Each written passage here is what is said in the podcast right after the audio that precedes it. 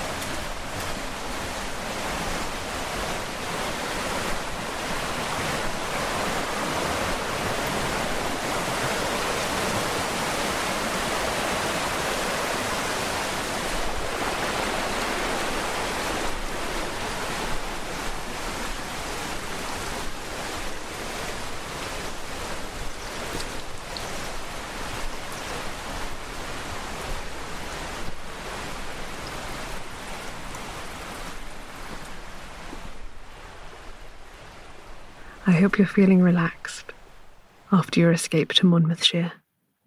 Join me next week and we'll listen to a hedgerow in Swansea